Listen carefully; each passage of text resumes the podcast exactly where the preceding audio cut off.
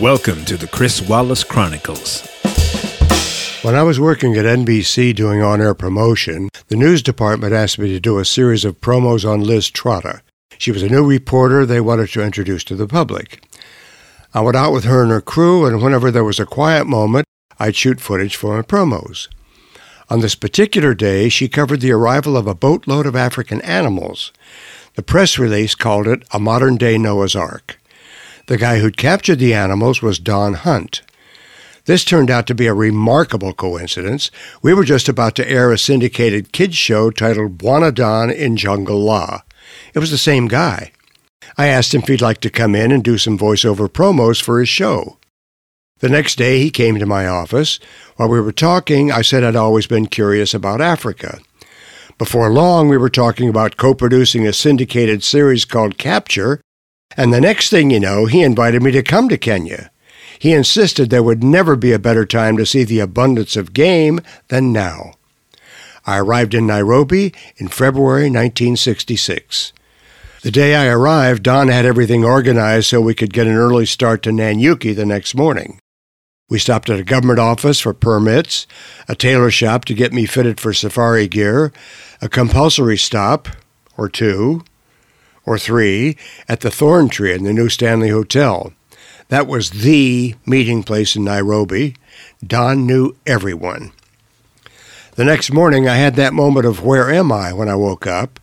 I was in Africa. And as soon as we were out of Nairobi, we were in the African bush. Paved roads were a luxury. We were on dirt tracks, as wide as a two lane road, but still dirt tracks. I was too overwhelmed to take much in, except what I can only describe as the African aroma. It was subtle or strong depending on where you were, but it was always there, everywhere. It wasn't unpleasant, it was just identifiable, unique. I'd still know it anywhere. A while later, we arrived at the game warden's residence in Nanyuki. It looked like a Hollywood set director got there right before we did. Long snake skins were hanging on the wall. Other animal skins, gazelles of all varieties, sometimes a leopard or a cheetah skin, would be dropped over well worn furniture. Zebra skin rugs on the floor. The next morning at six, I was awakened with a pot of tea. The game warden had received a call from a farmer that buffalo were destroying his maize. If you're like me, you had to learn that maize is corn. Don and I went along. They asked me if I could shoot and gave me a rifle, a loaded, high powered rifle. I'd arrived in Kenya two days before. Now I was out in the African bush with a high powered rifle in my hands looking for Cape buffalo in somebody's cornfield. It was an out of body experience. On the way there, I saw my first wild game Thomson's and Grant's gazelles, impala, ostriches, giraffe, zebra, all in countless numbers, just living their lives there like it was no big deal. And here I want to read you the notes I made right afterwards to give you an idea of what that buffalo hunt was like. Quote, First you find a track and then begin following it. The tracks begin to appear fresher, then you determine that there are several animals and one is of tremendous size. The dogs begin to get excited. Without anyone saying so, the pace quickens. You're traveling through thorn bush that scratches your arms and legs, but you don't notice a sting. The tracks are very fresh now, and everyone falls silent, making hand motions to one another, indicating the buffalo's direction. There'll be some fresh droppings, and maybe you'll notice a thorn that has some fresh blood on it. As the party divides, the separate numbers whistle to keep the others informed of their location. You break into a trot and crash through the bush as if you were the animal being pursued, and the adrenaline pumps. Unquote. Fortunately for the buffalo, we never caught up with them. They made it out the other side of the maize field unscathed. That afternoon, we went to the Mount Kenya Safari Club for a beer. The actor William Holden and another Yank, Ray Ryan, bought the club and turned it into a flashy resort. Because I was a friend of Don's, I was given a temporary membership. Before my visit to Kenya was over, I'd stayed there a few times. I Googled it recently and saw that it's now owned by a hotel group, and the rooms went for between 323 and $2,278 a night. It was a lot cheaper in 1966. While we were in Nanyuki, there was a new adventure in the bush every day. One afternoon, the game warden got a call from a farmer that a 17 foot bull giraffe was dead on his property, and there didn't seem to be any cause of death, just this big dead animal. If it was diseased, the farmer could have a problem. Eventually, it was determined that the animal had gotten its neck caught in a small tree somehow and choked itself to death. The local Turkana people were waiting for the verdict. Once it was delivered, they lost no time butchering that giraffe into huge chunks so everyone could have some fresh meat. The only thing left was the stomach, filled with semi digested grass. While we were on that property, they decided they wanted to see if I could shoot. They needed meat for the dog, so out we went. Full disclosure I'd hunted with my older brother in Ohio as a teenager, never hit anything, and didn't care. But something happens to a guy when he's in Africa, at least it did to me. First, you're with all these other guys with guns who live in Africa. You can't help but feel your manhood is being tested. Testosterone rages through you. I'd learned to shoot in the Army, so I knew what I was doing. I'm not at all proud of killing those animals, but the challenge was more than I could resist. I can only put it down to a, a guy thing.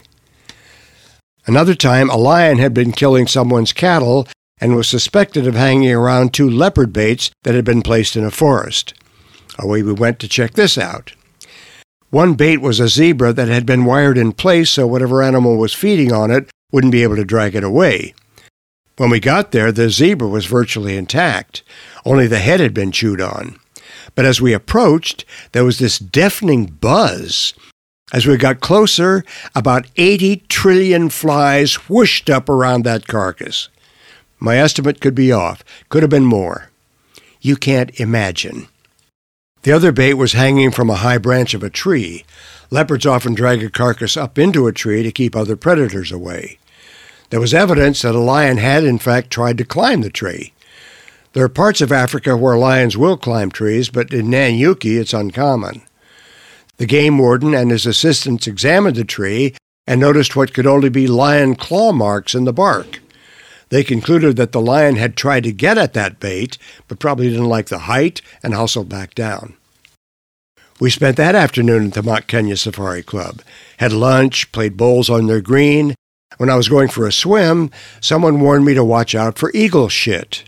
There was an eagle that lived at the club and often perched at a spot where it could bomb unsuspecting guests on their way to the pool. African wildlife, right? Next day, we set off for Isiolo in the Northern Frontier District, known as the NFD. We had to travel through what was called Shifta country. These were ethnic Somalis in the NFD who wanted to secede from Kenya and become a part of Somalia to the north. They were called Shifta, which means bandit in Somali and they were locked in a war of secession. The game warden here in Isiolo lived rougher than the one in Nanyuki. We slept on cots on the veranda. Always a weapon within reach. All game wardens had arsenals, and the Shifta knew it. They had attacked this one several times already. It was truly no bullshit dangerous. Also, the climate in the NFD was hotter and closer more insects, more malarial mosquitoes, and amazingly, even more game, if you can believe that.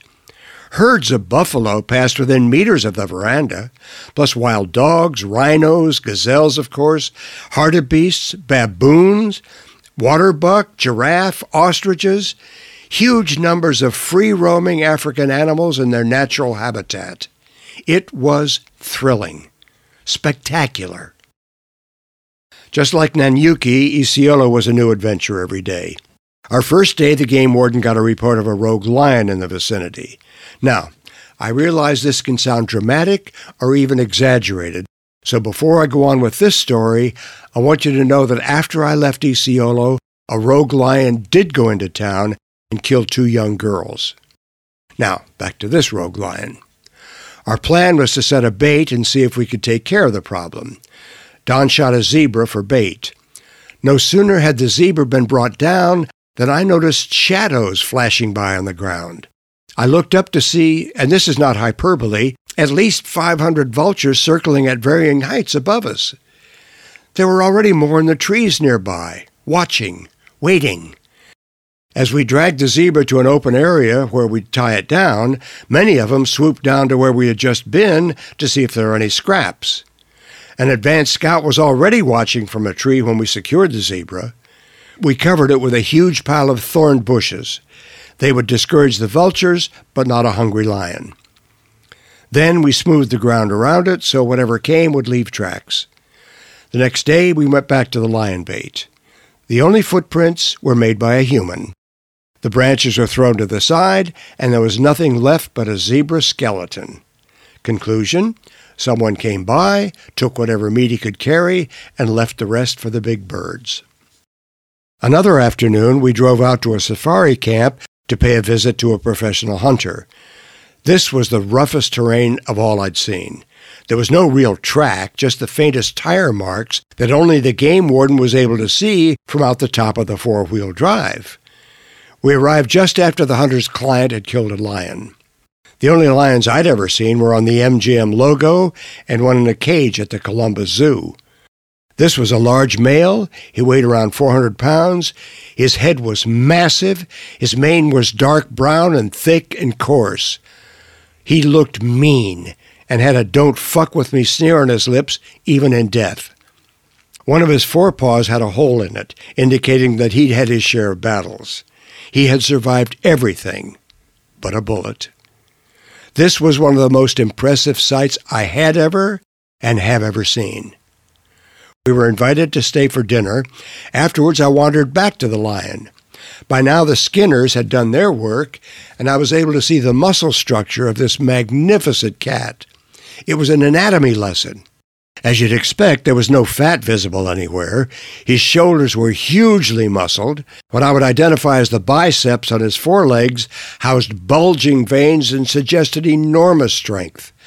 I imagined him running alongside a gazelle and bringing it down with one mighty swipe. This animal was as beautiful and impressive without skin as it had been with it. It was dark when we began our journey back to Isiolo. Normally, all you'd hear out here at night would be the occasional woof of a lion on a kill or the cackle of hyenas, and the only light would be the moon. We added the roar of a car motor and headlights. This was Shifta country. While the game warden guided us back, Don and I sat there armed to the teeth. We each had a 12 gauge shotgun. I had a 300 Magnum rifle. Don had a 375. I had a 38 caliber pistol, he had a 9 millimeter. All were loaded and ready. Like I said, this was no bullshit dangerous. The rains came, so there wasn't much reason to stay in Isiolo any longer. We went back to Nairobi and I checked into the New Stanley Hotel. Before I went to Africa, I'd read most of the books about the Victorian explorers who searched for the source of the White Nile. Don and Iris had business to take care of, so I decided I'd make a safari of my own to Uganda. I wanted to check out where those explorers had some of their thrilling adventures and suffered such terrible hardships. Much of it was now Murchison Falls National Park. I found a tour that looked good and bought a ticket for a late afternoon flight to Entebbe. On arrival, I went directly to the Lake Victoria Hotel, only to find out that the tour I wanted left from the Grand Hotel in Kampala so I had to reboard a minivan to the airport and hope I got there before the last one left for Kampala. This driver managed to intercept the van to Kampala, and I just jumped from one to the other. By now it was night. There was only one other passenger in the van. You know, when you don't know where you're going, it always seems like it takes forever. That's the way it was on this ride. And the other passenger kept turning around and looking at me from the front seat. He didn't say anything, just looked. I started to panic when he said something to the driver and he pulled off the main road onto a dodgy looking side street. I had a hunting knife in my bag and quietly eased it out.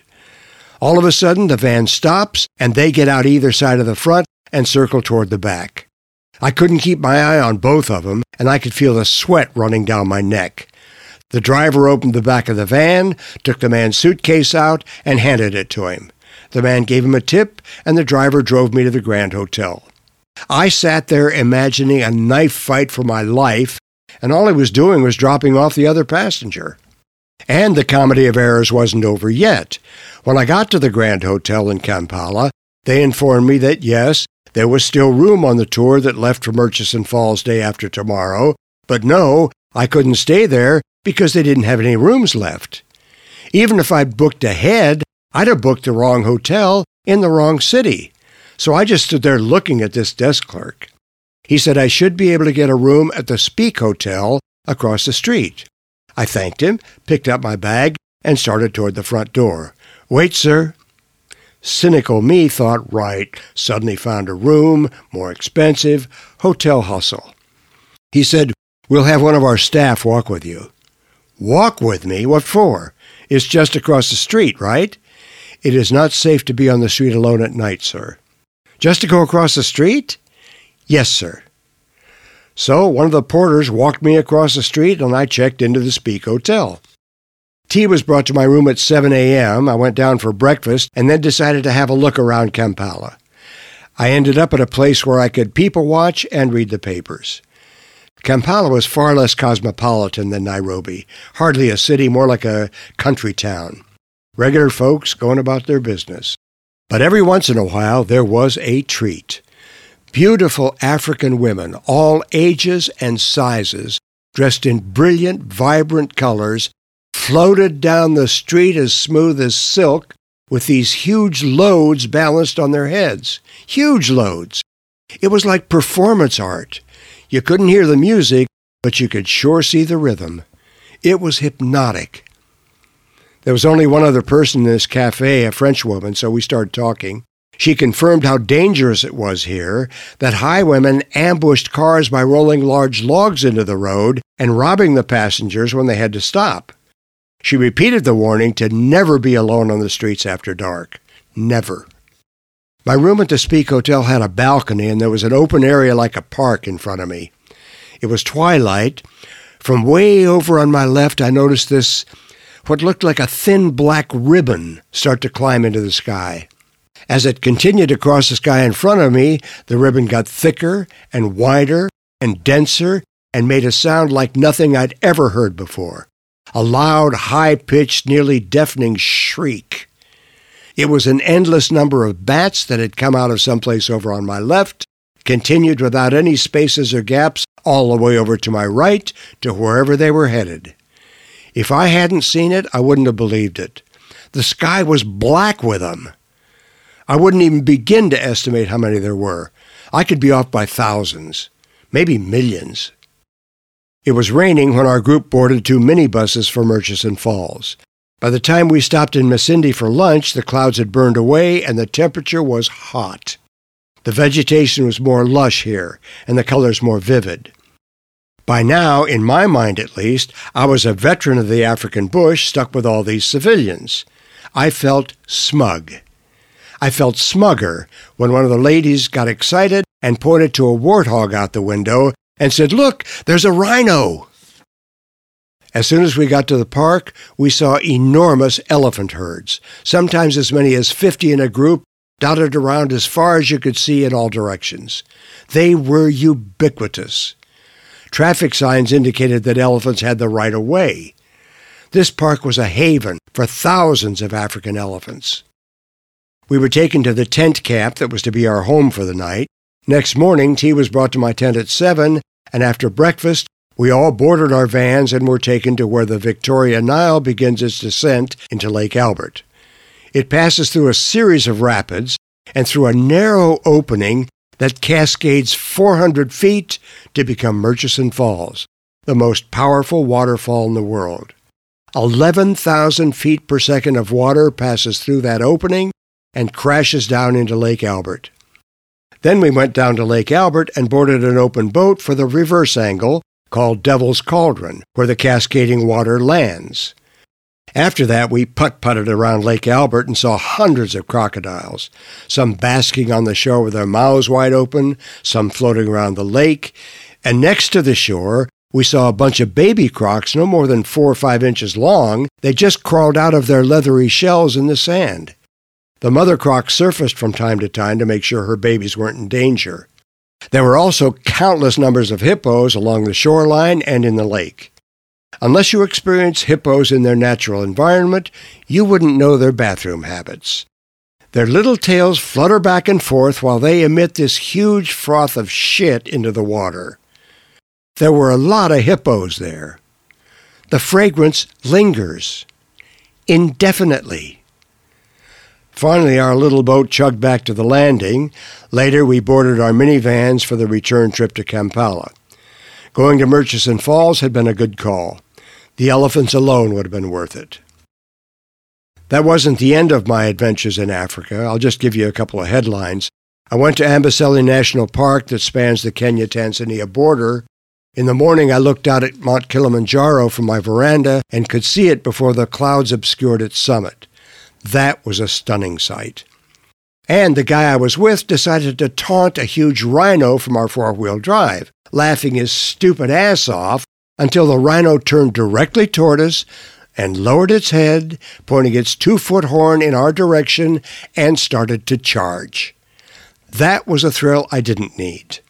And I went back up to Nanyuki for a few days before catching a flight to New York.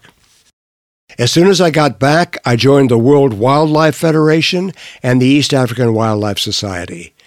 I had an awakening about wildlife that became a passion. After I was back for a while, I read a report that wildlife scientists were warning about the very elephants I'd seen at Murchison Falls. They had been monitoring the animals for a few years and concluded that the habitat could no longer sustain such large numbers. The herds continued to grow in size, but the habitat obviously hadn't. If the herds weren't culled to more sustainable numbers, they'd destroy the habitat by eating all the vegetation and end up starving. The warning wasn't heeded. By the 80s, the elephant population at Murchison Falls had gone from 14,000 to 200, many having starved to death.